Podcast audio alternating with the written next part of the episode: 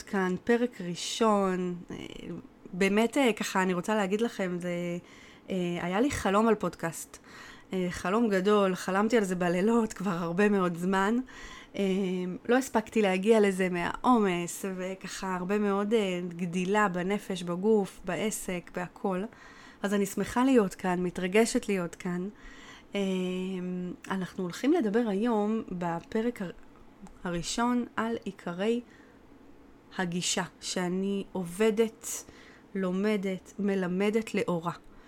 אה, אני אציג את עצמי בכמה משפטים ואז אנחנו נצלול פנימה אה, וניכנס אה, ככה בזום אין ישר לתרבות, חינוך, למה זה בכלל חינוך? מה התפקיד שלנו כהורים? איך מחנכים בעידן אה, עם אתגרים גדולים, אתגרים בדיגיטל, אתגרים אה, ככה חינוכיים גדולים, בתי הספר שלנו, הילדים שלנו חיים בעידן אה, ככה לא פשוט, עם הרבה מאוד אה, עקרונות חיים שהפכו להיות מיינסטרימים. אה, ואני רוצה להביא כאן ביקורת ולהביא כאן שאלות ולגרום לכם לשאול שאלות. אה, ולא תמיד לספק תשובות, אבל כן לפתוח לכם את הראש ל... תפיסה שבעיניי נותנת את האלטרנטיבה הכי טובה לכל הרוחות המערביות שאנחנו כולנו חיים לאורם אה, ומרגישים בפנים בפנים שמשהו לא עובד לנו, שמשהו לא תקין כאן, שמשהו מתפרק לנו מבין הידיים ואנחנו לא מצליחים להבין מה. אז על זה אנחנו הולכים מיד לדבר כאן, אבל רגע לפני אני רוצה להציג את עצמי בשביל מי שלא מכיר אותי. אני אפרת וקסלר, אישה לצור, אימא לארבעה ילדים בגילאי 3 עד 12. אמ, אני אשת חינוך, הנחת הורים משנת 2014 בהגישה המערכתית וההיקשרותית. אמ, מומחית חינוך למיניות בריאה, מוגנות בדיגיטל, אמ, עוסקת הרבה מאוד בעולם, ה, אה, בעולם הנפש, השפעות הטכנולוגיה והדיגיטל עלינו האנשים, הילדים, התרבות. אמ, אז אנחנו נצלול פנימה, נראה לי שמספיק הקדמות. אתם ככה יכולים לעקוב באינסטגרם או בפייסבוק, אה, אבל הפרק הזה באמת הולך להיות מעניין, מרתק, חשוב ומאוד יסודי, כי כל הפרקים שיבואו בהמשך יהיו על בסיס הגישה הזאתי, בסדר? ולכן אני מתחילה עם זה. אז אני רוצה להתחיל עם סיפור קצר, בסדר? תהיו איתי ככה בהקשב. אמ, סיפור שככה, הוא לא יחיד, יש לי מאות סיפורים לתת לכם על בדיוק אותו, אותו, אותו אמ, העיקרון. אבל, אה, אבל בואו נתחיל עם סיפור קצר. לפני כמה שנים הגיעו אליי זוג הורים מתוקים מתוקים מאזור המרכז. אה, הורים לילדים בני שלוש ושבע, פלוס מינוס, משהו כזה, אה, והיה להם אתגר עם בן השלוש. בן השבע היה ילד, אני ממש זוכרת שהם ככה את, מה שהם אמרו. אה, בן השבע שלנו הוא ילד מתוק ומקשיב ונהדר וילד טוב ולא צריך להגיד לו מה זה והוא תמיד עושה שיעורי בית וילד מקשיב ומחונך וזה. והילד בן השלוש שלנו קטלני, נינג'ה, לא מקשיב, שם פס עלינו, אנחנו לא מצליחים להציב לו גבולות, לא מצליחים... ככה ממש, הם הגיעו אליי מאוד מאוד אה, ככה באיזושהי תחושה שהם ניסו הכל, אתם מכירים את זה?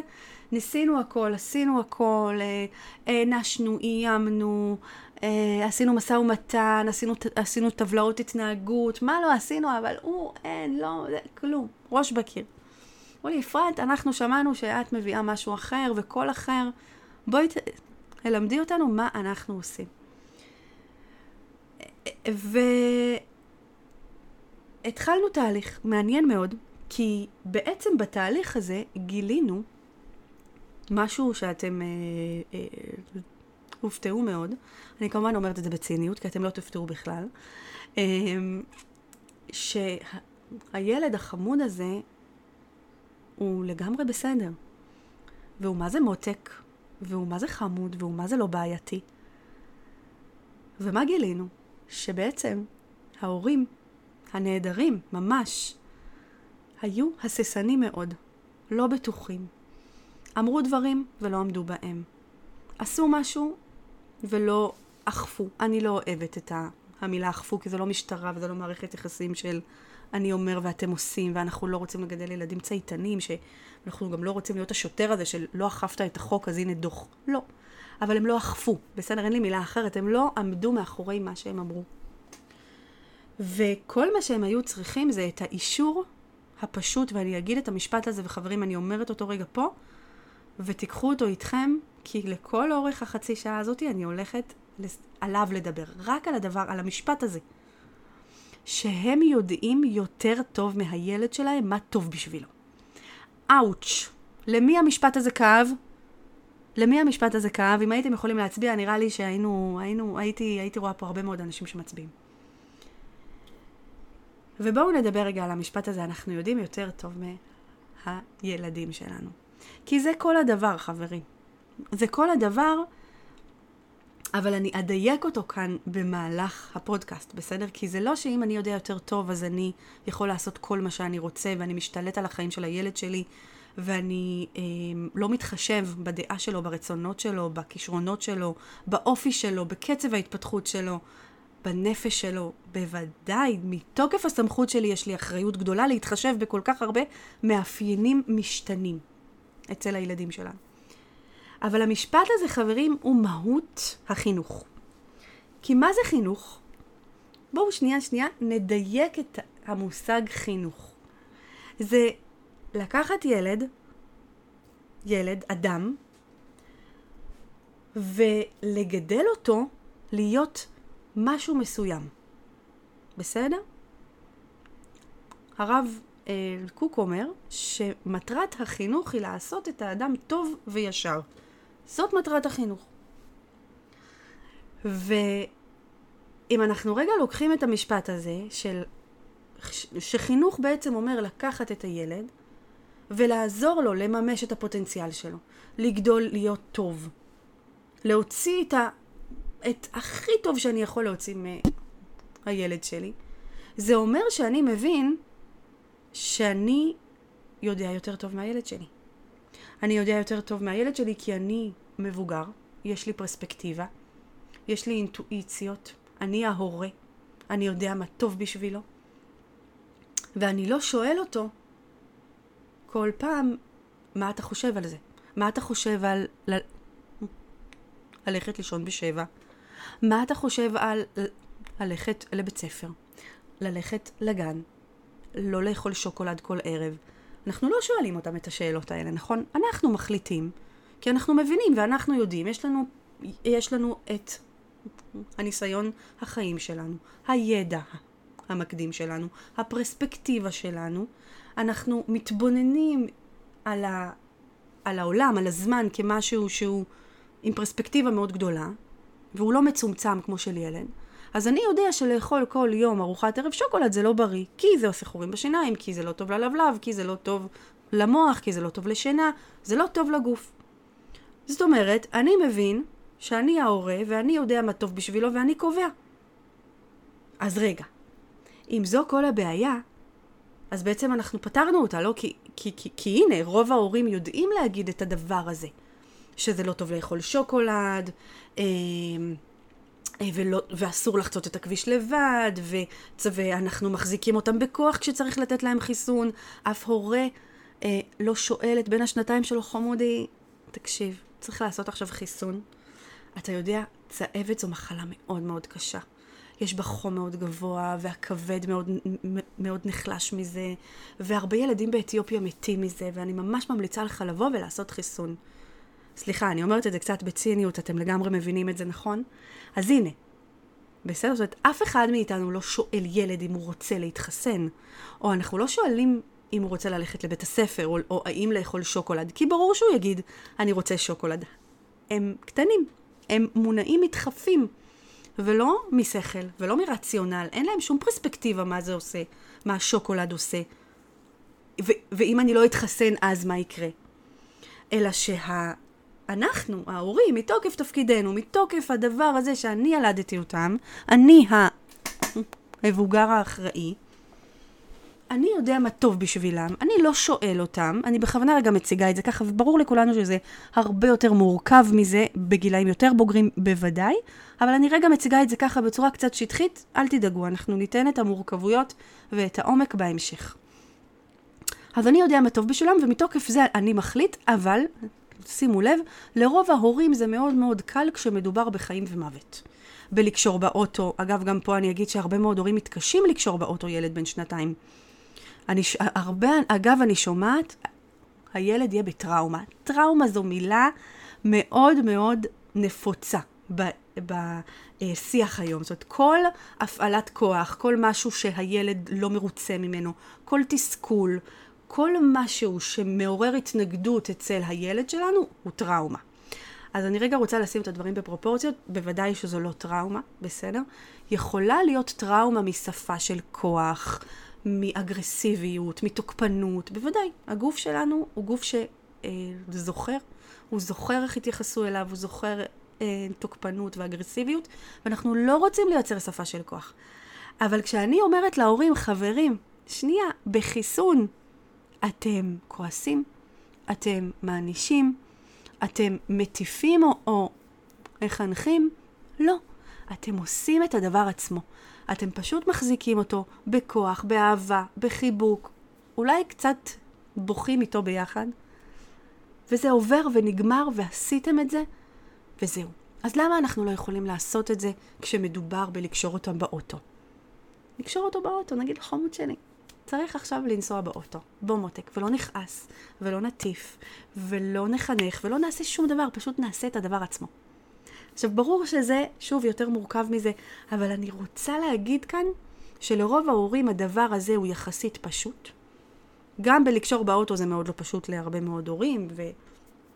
ואנחנו נדבר על זה, אבל במה שקשור לגבולות, אנחנו עוד יותר מתקשים לעשות את זה. המון המון הורים מתקשים עוד יותר להביא את המקום הסמכותי שלהם ולהגיד לילד שלנו, ככה צריך לעשות, ואני פה מחזיק את הדבר הזה איתך, וזהו.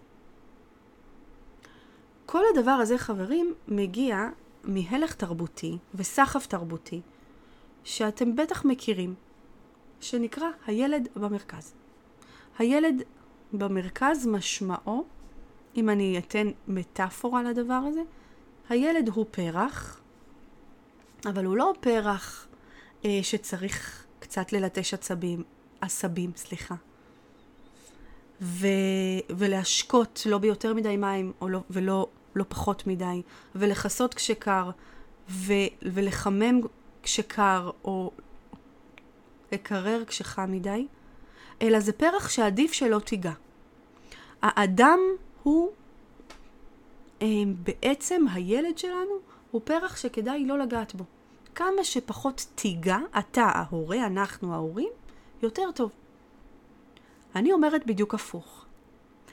אנחנו נדרשים ללטש עשבים, לחמם, לקרר, להשקות יותר מדי, פחות מדי, באיזונים הנכונים, להיות קשובים לפרח הזה ולהעניק לו את הצרכים הנכונים. אבל אנחנו לא נותנים לו לגדול לבד. כי כשפרח גודל לבד,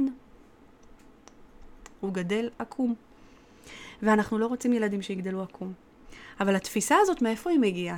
היא מגיעה מהלך תרבותי, מתפיסה תרבותית שמקדשת את רצונות הילד, ולא לוקחת בחשבון את הניסיון של ההורים, את הסמכות של ההורים, את הדבר הזה שאומר, אני ההורה ואני יודע יותר מה טוב בשבילך. וכל הדבר הזה, חברים, המשפט הפשוט הזה של אני יודע מה טוב בשבילך, הוא התמצית של כל מה שאני רוצה לדבר עליו. כי אם אני יודעת מה טוב לבן ה-12 שלי, מתוקף ההיכרות שלי איתו, עם הנפש שלו, עם, ה, עם האופי שלו, עם הכישרונות שלו, עם הפוטנציאל הגלום בו, עם החולשות שלו. במי אין חולשות? אם אנחנו רוצים לגדל פרח בלי לגעת בו, אז ניתן לחולשות האלה מקום. אז אם, אם, אה, אם יש לנו ילד שהוא מעט אה, עצלן ולא אוהב להתאמץ, אז בואו לא ניגע. כי אנחנו בעצם רק מפריעים לאותו הפרח לגדול. בוא ניתן לו לגדול לבד, בלי ללטש, בלי לעשות עבודה חינוכית, בלי לעשותו טוב וישר. מה זה טוב וישר? אפשר לקחת את זה להרבה מאוד מקומות, אבל בוודאי שאנחנו רוצים שהוא יגדל לתוך תכונות אופי, ויגדל ויעצב בעצמו תכונות אופי שיעשו אותו אדם יותר שלם, יותר יציב, יותר בטוח. זה מה שאנחנו רוצים. אנחנו לא רוצים שהוא יגיע לגיל 30 וישאל את עצמו, רגע, איך יכול להיות שאני בגיל אמ, 30 ואין לי זוגיות יציבה? למה? מה קרה בדרך? בסדר? כי זה ודאי מושפע ממלאכת החינוך שלנו בכל, לכל אורך החיים של הילד שלנו. אז אנחנו לא מפריעים לילדים שלנו. אנחנו צריכים לדייק את מלאכת החינוך לכדי זה שאני ההורה, אני יודע מה טוב בשבילם, ולא, הוא לא יודע מה טוב בשבילו. ברור שככל שהם יגדלו אנחנו נצטרך לוודא את הרצונות והצרכים וכל הדבר הזה, למשמש את זה ביחד איתם ולהבין מה הם צריכים. אבל ודאי שהפרספקטיבה והניסיון נמצאים אצלי. ופרספקטיבה וניסיון במלאכת החינוך הם קריטיים. כי לנער בן 16 אין פרספקטיבה. הוא רואה את הכאן ועכשיו. אני רוצה לרדת עם החבר'ה לאילת. לא רוצים, כן רוצים, לא... אני רוצה עכשיו. וילד בן שנתיים לא רואה פרספקטיבה, אני רוצה שוקולד. אמא תני לי שוקולד. הם לא רואים את מה שזה יעשה להם בעתיד, אנחנו, התפקיד שלנו זה לראות. התפקיד שלנו זה להגיד, רגע, אתה פרח, אבל אתה פרח שצריך המון המון ליטושים, בדיוק כמונו. גם אנחנו, בני האדם מבוגרים, צריכים הרבה מאוד ליטושים. אבל כשאנחנו הורים לילדים, זה החוזה הבלתי כתוב בינינו. אני ילדתי אותך לעולם, ואני התפקיד שלי זה. להעניק לך את הצרכים הפיזיים שלך, להאכיל, להשקות, לתת מיטה, כל מה שהוא צריך כדי לגדול פיזית, ולהעניק צרכים רגשיים. אני רגע רוצה לרדת איתכם עוד קומה ולהגיד שכל מלאכת החינוך מונעת מ... מדבר אחד טבעי שיש אותו רק לדבר הזה שקורה בין הורים וילדים. והוא מאוד פשוט, הוא נקרא קשר. הורים וילדים הם הקשר הכי עמוק, הכי אה, טבעי. אני, אני, הכי טבעי לא במובן של זה מהטבע כי היה כאן תהליך ביולוגי, אלא טבעי מהמקום של הם רוצים, הם מבקשים והם חותרים כל הזמן לקשר איתנו. טבע הילד זה לרצות בקשר עם ההורים שלו. טבע הילדים שלנו זה לחקות אותנו, להסתכל עלינו מלמטה ולהגיד אני רוצה להיות כמו אימא, אני רוצה להיות כמו אבא, אני רוצה ללמוד ממנו. משהו בעידן שאנחנו חיים בו שמפרק קצת, קצת הרבה, נדבר על זה כאן עוד הרבה בהמשך, שמפרק את החלק הטבעי הזה, שילד מסתכל על אימא ואומר, אני רוצה להיות כמו אימא שלי, אני רוצה להיות כמו אבא שלי. כי הם מקבלים המון מידע מהרבה מאוד דמויות אחרות ומקומות אחרים בחיים שלהם, מה שמפריע לתהליך ההיקשרותי להמשיך ולהתקיים בחיים של ילד. אנחנו רואים היום הרבה מוכוונות חברים, הילדים שלנו הרבה יותר מסתכלים החוצה והרבה פחות פנימה לבית. אנחנו הרבה יותר עמוסים, יותר טרודים, הרבה פחות בנוכחות. יש לנו הרבה פחות זמן להתעסק בקשר, להקשיב ל, ל, ל, לבני העשר והאחת עשרה שלנו שעוברים תהליכים התפתחותיים. יש לנו הרבה פחות זמן להתעסק בהורות שלנו, כי אנחנו כל הזמן במרדף כזה, גם על זה נדבר כאן. אבל הדבר הזה, הקשר הזה, הדבר הטבעי ההיקשרותי הזה, הוא מה שמאפשר לנו, הוא הכוח שלנו לחנך. כי הילדים שלנו, וכאן אני אגיד משהו מאוד חשוב, ואני יודעת שגם זה יישמע קצת מוזר, הילדים שלנו, בניגוד למה שאומרים לנו כל הזמן, לא רוצים לבעוט בנו ולהתנגד לנו. כחלק מתהליך התפתחותי טבעי, הם רוצים אוטונומיה, הם רוצים להיות הם, הם לא רוצים להיות אנחנו. אבל האם הם באמת במהות רוצים להתנגד לנו? לא. הם רוצים קשר, הם חותרים כל הזמן לקשר. הקשר הזה, הרצון לקשר הזה מתבטא גם בהתנגדויות. אבל בוודאי אנחנו לא מגדלים אותנו, אנחנו מגדלים אותם. אנחנו מגדלים, אני מגדלת ארבעה ילדים, שכל אחד מהם עולם בפני עצמם, הם לא אפרת. הם ישי, הם איילת, הם טל והם הדס. הם לא אני, והם גם לא בעלי, הם הם. וברגע שנבין את הדבר הפשוט הזה, ונוריד את הציפייה שהם יהיו אנחנו, אלא שהם יהיו הם, וזה התפקיד שלי. להגיע איתם לעומק הזה של מה זה הם.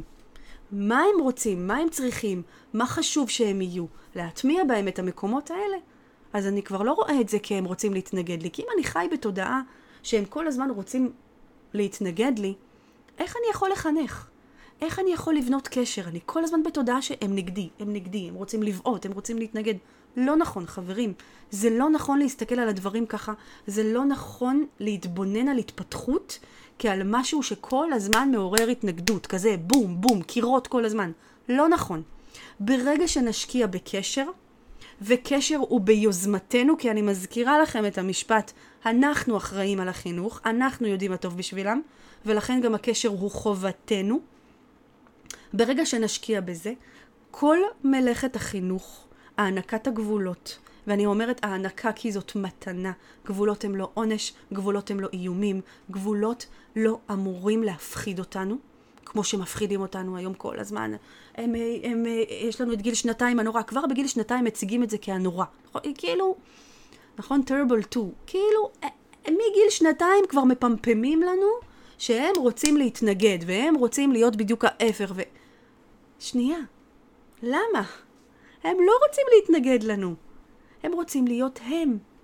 אבל מה זה להיות הם? זה אומר שאני יכול לאפשר לבן השנתיים להיות הוא, כי מה שמניע אותו היום זה דחפים? זה טעם מתוק? זה ש... שלא יכאב לי? לא. פה בדיוק מגיע המקום הזה של אני יודע מה טוב בשבילו.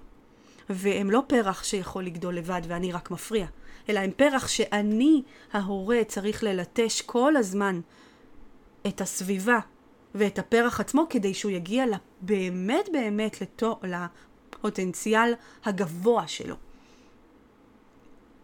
מה שאנחנו רואים היום, חברים, וזה קצת ביקורת על מה שאנחנו רואים סביבנו, זו תפיסה שלמה שמפקיעה מאיתנו ההורים את. התפקיד החינוכי החשוב ביותר שיש לנו, חינוך, ובעצם כל הזמן גוררת אותנו ל outsourcing. אנחנו כל הזמן משליכים את הבעיות החינוכיות שלנו, הוא לא מקשיב לנו, אה, הוא עושה מה שהוא רוצה, הוא חוצפן, כל המשפטים האלה שכולנו אומרים, הוא כל הזמן אנחנו משליכים החוצה. זה הדור, זה כי אה, הבית ספר שלו לא טוב, זה ההשפעה החברתית, המורים לא עושים עבודה טובה. אנחנו משליכים המון המון החוצה. אבל שנייה להתכנס פנימה ולהבין שאף ילד לא נולד חוצפן, ואף ילד לא הגיע לעולם עם איזה רצון לבעוט בנו כל הזמן. ממש ממש לא. אבל כל הזמן מספרים לנו את אותם הדברים, ומספרים לנו יותר מזה, שאנחנו לא יודעים מה לעשות. גזלו מאיתנו, התרבות המערבית, גזלה מאיתנו את הדבר הכי קרוב, הכי קדוש, הכי שלנו שיש. האינטואיציות, הדבר הזה שיש בתוכנו, בבטן ההורית של כולנו, לדעת, לקבל החלטות, להבין מה טוב בשבילם, להוביל תהליכים חינוכיים, ללטש עשבים שוטים, ולא לפחד. לא לפחד מהתנגדות, לא לפחד מבכי, לא לפחד כי הם לא מאושרים באותו רגע, כי הם בוכים, כי הם נורא מתנגדים לאיזה משהו שמאוד חשוב לנו. תמיד נצטרך להיות בהקשבה לצרכים רגשיים, כי הענקת צרכים וקשר הם הבסיס בחינוך. ברגע שאנחנו מתעסקים בצרכים, אנחנו מתעסקים בנפש. וכשילד מרגיש טוב, וכשילד מקבל צרכים רגשיים, ונדבר על צרכים רגשיים לעומק, אל תדאגו, הוא לא מתנגד, הוא לא יתנגד. אני אגיד לכם בכנות, ובלי שנייה להתנשא, כי זה באמת לא, לא, לא העניין, אני כמעט ולא מוצאת את עצמי במאבקים עם השלישייה שלי, השלישייה הגדולה. בסדר? עם הקטנה בת שלוש, זה לא מאבקים, אבל זו ילדה בת שלוש. היא בוכה, ואתם מכירים את זה, גיל שלוש. או, אני כן רוצה, לא רוצה, לא בא לי, כן בא לי, בסדר, עזבו, אני מדברת רגע על ילדים גדולים יותר, הם בכיתות ד', ה', ו', אני כמעט ולא מתעסקת במאבקי כוח. אין לי מאבקי כוח עם הילדים שלי. אבל זה לא כי הם, הם חיילים, ולא כי הם צייתנים, ולא כי הם עושים בדיוק בדיוק מה שאני אומרת. מזמן הורדתי ציפיות שהם יעשו מה שאני אומרת בכל רגע נתון, וזה לא נכון לראות ככה את, ה, את ההורות שלנו. הם לא אמורים לציית לנו בכל שנייה ושנייה. אבל אנחנו לא אמורים כל הזמן להתעסק בלמשמע, בלמשטר, במלחמות, במאבקים, בתעשה, אבל ביקשתי, אבל אמרתי, ותעזור, ואמרתי לך להרים את החולצה, אמרתי לך לאסוף משחקים, תעשה שיעורי בית. לא, זה לא צריך להיות ככה. וזה הכל הכל מתחיל בתודעה. אני, אפרת, כל הזמן בתודעה של אני האימא. האחריות על הקשר היא עליי, אני כל הזמן חותרת לקשר, כל הזמן אני משקיעה בקשר, שמתבטא בשיחות, בסיפורים, בבישול משותף, בנוכחות אמיתית, בלסגור את הטלפון, בלהקשיב למה שהם צריכים, בלדעת איזה תהליכים התפתחותיים הם עוברים, כי אז אני יודעת מה, מה הם עוברים. בעולם החברתי שלהם, בעולם הלימודי שלהם, בעולם האישי שלהם, בהתפתחות המינית שלהם, שמשפיעה על ההתפתחות ההורמונלית, על מצבי הרוח, על ההתפתחות הרגשית. אני יודעת מה הם עוברים. ואז אני יודעת מראש איפה להתמקד. ואיפה הם זקוקים לי, ומה כל ילד צריך ממני ברגע הזה. וכשאני יודעת וממוקדת בדבר הזה, אני לא נאבקת, אני לא כועסת, אני לא מתנצלת, אני לא הולכת על ביצים. אני אומרת והדברים קורים. הם קורים לא כי אני, לא כי מפחדים ממני ולא כי אני מאיימת עליהם שאם הם לא יעשו, הם לא יקבלו שוקולד. לא. אלא כי יש למידה מבוססת יחסים. כל מערכת היחסים שלי עם הילדים שלי מבוססת על קשר. וכל מה שמתרחש על גבי הדבר הזה היא הובלה. כי אם אני האימא ואני יודעת מה טוב בשבילם ואני מובילה אותם כמו שאני חושבת שנכון לכל ילד, לא ממקום של שליטה, לא ממקום של התנשאות, אלא ממקום בריא, הורי, מוביל, של אני יודעת מה טוב בשבילכם, אז אין התנגדות. הפוך, הם רוצים להקשיב לי. הם מבקשים את הדעה שלי, הם פונים אליי ואומרים לי, אמא, מה את אומרת? אמא, מה את חושבת? אמא, זה יפה לי? אמא, זה טוב לי? אמא, החולצה הזאת והמכנסיים האלה, זה מתאים ביחד? מה את אומרת על זה? בואי תעזרי לי עם זה. בואי נעשה משהו חדש, עוד מעט ראש השנה. בואי נעשה תפריט משותף. אנחנו כל הזמן בשותפות, ואני כל הזמן חותרת לקשר, כך שהילדים שלי יודעים שאני איתם. אני לצידם, אני אוזן, אני כתף, אני מצפן, אני מגדלור שהם מסתכלים עליי ואומרים, אימא שלי היא האדם הקרוב ביותר אליי, ואני יכול לספר לה הכל, לדבר איתה על הכל. היא אכפת לה ממני, מהרגשות שלי, היא מתחשבת בצרכים שלי. כשישי הבכור שלי אני, אני לא אשכח את זה, אה, הוא אמר לי, אמא, אני רוצה, אני רוצה ללכת לשחק עם חברים, וכבר היה שמונה בערב, אמר לי, אמא, אבל אני כבר בן 11, מה, אמא, מה זה? אבל אני לא הולך לישון בשמונה, אני רוצה לשחק עם חברים, ופתאום עלה, עלתה, בי, עלתה בי ההבנה, שוואלה, יש לי ילד בן עוד מעט 12, מה, אני באמת אגיד לו ללכת לישון בשמונה, כשכל החבר'ה שלו הולכים לשחק במגרש? לא. אז אמרתי לו, ברור, חמוד, אתה יודע מה? באותנטיות. וואי, ישי, אני, האמת, לא שמתי לב, אתם גדלים לי ככה, ואני לא... לא הספקתי, אתה באמת כבר מאוד גדול. לך למגרש, בוא נסכם שאתה חוזר עד עשר. בסדר גמור. זה בדיוק המקומות של שנייה להקשיב, לעצור, להתבונן, להתחשב בצורך, בקצב, בהתפתחות, כל מיני מאפיינים שהם חלק מבסוף החלטות חינוכיות שאנחנו מקבלים. וחברים, הרוחות היום, ועוד מעט אנחנו מסיימים, הרוחות היום הן בדיוק הפוכות מכל מה שאני מתארת בזה שאנחנו יודעים. הרוחות היום מדברות על חופש, והן מדברות היום על זה שאנחנו לא יודעים מה טוב בשביל הילד שלנו, הילד יודע מה טוב בשבילו.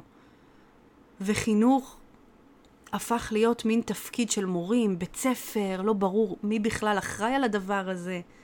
אנחנו הרבה פחות בטוחים, אנחנו יותר זולגים לצדדים, חינוך מושפע מתרבות, אנחנו רואים שהעולם, התפיסות היום הולכות יותר ויותר למקומות של חופש, מתירנות, מתירנות לא רק מינית, מתירנות בכלל. הסמכות שלנו עומדת למבחן. אה, אנחנו, הסמכות שלנו זה כבר לא מה שהיה פעם, נכון? כאילו, תחשבו על, עלינו אפילו, בסדר? אה, אנחנו ככה אה, הורים לבני, אה, לא יודעת, שמונה, תשע, כשאנחנו היינו בני שמונה, תשע, וואלה, אבא שלנו הסתכל עלינו, אין עם מי לדבר. מה, אנחנו, אנחנו פחדנו, פחדנו. והיום מה? אנחנו, מה, בכלל הם שמים עלינו, נכון? כאילו, זה לא זה. אנחנו יכולים להסתכל עליהם עד מחר, ואנחנו יכולים להעניש אותם עד מחר, ואנחנו יכולים לאיים, וזה לא... אנחנו בעידן של חינוך מאהבה. חינוך מאהבה אין, אין פירוש הדבר חינוך מתירני. חינוך מאהבה הוא חינוך שמבין צרכים, הוא חינוך שמתחבר לנפש הילד, הוא חינוך שרואה את הילד, מבין את האתגרים החינוכיים של המאה ה-21, ופועל במציאות כדי לתת אלטרנטיבה לתרבות שמקדשת רגשות על פני שכל, על פני החלטות רציונליות. אני מרגיש, נכון? אני מרגיש שלא בא לי, נכון? כאילו הילדים, אם יש פה מורים שמקשיבים, לא בא לי. לא היה בא לי לעשות שיעורים. אנחנו אמרנו אי פעם לא בא לי? לא אני כאילו לא גדלתי ככה. מה זה לא בא לי? עשיתי שיעורים, ברור שעושים שיעורים, מה זאת אומרת? ברור שמתקלחים בסוף היום, אין ויכוחים, ברור שלא מתחצפים להורים. היום אנחנו רחוקים משם שנות אור. עכשיו, זאת ביקורת לא עליכם או עליי, זו ביקורת על תרבות. אנחנו מושפעים מהתרבות הזאתי. אנחנו לא חיים בבועה, אף אחד. כל מה שאני הולכת לדבר איתכם בפרקים הבאים, חברים, מתבסס על זה. מתבסס על ההבנה הפשוטה של אנחנו ההורים, אנחנו מובילים, אנחנו יודעים מה טוב בשביל הילדים שלנו. בתפקידנו לחנך, לקחת את כוחות הנפש שלהם, את הכישרונות, את הפוטנציאל הגלום בהם, ולמנף אותו, ולהרים אותו, ולהפוך אותו לחלק מהילד. זה התפקיד שלנו, זה לא מורים, זה לא בית ספר, זה לא הח... אנחנו. אנחנו מתסכלים את הילדים שלנו. לא בכוונה, החיים עצמם מתסכלים. עצם זה שאנחנו אומרים לילד שאתה לא יכול אה, ללבוש, אה, לא יודעת, אה, היג'מה לגן, יגרור תסכול. אבל החיים עצמם יכולים לתסכל, והתפקיד שלנו זה גם להכין אותם לחיים עצמם. מהר מאוד הם כבר מאוד מאוד קטנים. מישהו אמר לי פעם, את יכולה לחנך את הילד שלך עד גיל 13. אחר כך, אז אני לא יודעת אם אני מסכימה עם זה, ברור שגם אחר כך יש לנו הרבה הרבה מה לעשות. אבל בוודאי ובוודאי שככל שהם גדלים והנפש שלהם מתעצבת, יותר קשה לחנך, יותר קשה לעשות אה, איזשהו שינוי אה, בתוך הבית, ביחסים, בדינמיקה. תמיד אפשר לתקן, תמיד אפשר לשנות. אבל ככל שהם יותר קטנים, הם ממש פלסטלינה. אנחנו ממש יכולים לקחת ו- ו- ולעצב את זה, לא כמו שאנחנו רוצים, אלא כמו ש- מה שאנחנו חושבים שנכון. אני לא לוקח ילד ואומר, אני רוצה שהוא יהיה רופא בכל מחיר. לא. אבל אני יודע שלמשל חריצות זאת מידה טובה, ואני רוצה לגדל בילדים שלי חריצות ועמל, ושדברים לא באים בקלות, ושכסף לא גדל על העצים, ושהם צריכים להתאמץ כדי להשיג דברים בחיים, בין אם זה ציונים טובים, ובין אם זה לקנות לעצמם משהו שהם מאוד רוצים ואני לא מוכן לממן, ואני רוצה לגדל ב- ב- בהם חריצות. אז אני יודע שזה מה שטוב בשבילם, לא כי זה מה שאני חושב או רוצה, לא, זה לא אודותיי בכלל, זה אודות הילד שלי. זה אודות מה טוב בשבילו. זה אודות איזה ילד אני רוצה לגדל. מי כאן עצר פעם וחשב, רגע, מה אני רוצה לעשות עם איזה ערכים אני רוצה לבסס בבית שלי? רובנו לא. רובנו מקבלים עצות מכל מיני אנשים, רובנו אה, ככה, אה, אה, אנחנו מגדלים אותם איך שאנחנו גדלנו, או הפוך ממה שגדלנו. אנחנו קוראים מאמרים, קוראים ספרים, עוקבים אחרי כל מיני אנשים באינסטגרם, בפייסבוק, ומקבלים מכל מיני גישות. אבל שתדעו לכם, חברים, שכל טיפ וכל עצה שאתם מקבלים, מונע מאידיאולוגיה מאחוריה. וכשקולגות שלי אומרות לי, ויש לנו המון דיונים מקצועיים על זה, ואני מאוד מכבדת אותם ומאוד מעריכה אותם, אבל חולקת עליהם ממש, שילד יודע מה טוב בשבילו, וההורים רק צריכים מדי פעם לכוון, מין איזה מדריך כזה באיזה פנימייה, אני אומרת להם, אני דופקת על השולחן, אני לא יכולה לשמוע את זה. מה פתאום? זה לא התפקיד שלנו. אנחנו לא מדריכים בתנועת נוער, עם כל הכבוד לתנועת הנוער. אנחנו לא מדריכים בפנימייה, ואנחנו לא סתם אנשים שמלווים אותם. אנחנו הורים. אנחנו הדבר המשמעותי ביותר שיש לילדים שלנו. אנחנו יודעים אותם, אנחנו מכירים אותם, אנחנו... אנחנו יודעים מה טוב בשבילם, וזה הדבר המשמעותי ביותר שאנחנו משאירים כאן בעולם במאה ועשרים שלנו. זה הדבר הכי משמעותי שנשאיר כאן, אותם. את הקשר איתם, כי הקשר איתם ישפיע על כל הדורות הבאים. על מי שהם יהיו, על הזוגיות שהם יבנו, על מערכות היחסים שלהם, על העבודה שלהם, על הבחירות שלהם, על הילדים שלהם, על הנכדים שלכם, על הנינים שלכם. זה נשמע לנו רחוק, זה נשמע כזה קצת רוחני, אבל תחשבו על זה רגע. תתכנסו רגע לדבר הזה של באמת, מה נשאיר כאן? את הילדים שלנו. מה הם יזכרו מאיתנו? מה הם יזכרו? הם יזכרו את הקשר. זה הדבר שיהיה טבוע בהם, זה מה שיהיה תמוה בהם. הם יזכרו לנו שלא ויתרנו להם, שהתעקשנו על כל מיני דברים והם נורא היה להם קשה ובכל זאת הלכנו עם מה שאנחנו חושבים שנכון. אז אני רוצה לסכם ולהגיד לכם חברים שהרוחות מבחוץ, המערביות, הליברליות, אני לא אוהבת את המילה הזאת כי בעיניי הן לא, הן לא ליברליות, אבל נניח, אה, המתירניות, המערביות, אלה שמקדשות את הרצונות של הילד, את החופש שלו, את ה... הוא יודע מה טוב בשבילו, אלה רוחות מאוד מאוד חזקות. הן, הן רק התחזקו, היום הן כבר הופכות לתפיסות שאני קוראת להן תפיסות פרוגרסיביות. progress באנגלית קידמה, תפיסות שכביכול מתקדמות, אבל בעיניי מטשטשות את התפקיד ההורי, מטשטשות את התא המשפחתי, מפרקות אותו, מפרקות את האדם מכל השייכות, מהזהות שלו. נדבר על זה כאן בעומק של כל הסוגיות האלה, כי בעיניי זאת התמצית. ברגע שאנחנו בתודעה אחרת, הפעולות שלנו אחרות. כשאנחנו בתודעה מסוימת, אנחנו פועלים יותר נכון או פחות נכון. אז הרוחות רק התחזקו, והתפקיד שלנו כאן זה להיות בעמוד שדרה מאוד חזק, להביע עמדה בהירה ובטוחה עבור הילדים שלנו, לא להתבלבל ממה שקורה בחוץ, כי זה מבלבל וזה מחליש, וזה מכניס אותנו למקומות כאלה של אנחנו לא בטוחים ואולי לא, ו... אבל כולם ככה, והעולם מתקדם, ולא. העולם מתקדם, והילדים שלנו נותרו עם אותם הצרכים בדיוק כמו שהיו לפני מאה שנה. קשר, נוכחות, משמעות. הדבר הזה לא השתנה ולא ישתנה לעולם, לא משנה כמה טכנולוגיה תהיה. נפש האדם לא משתנה.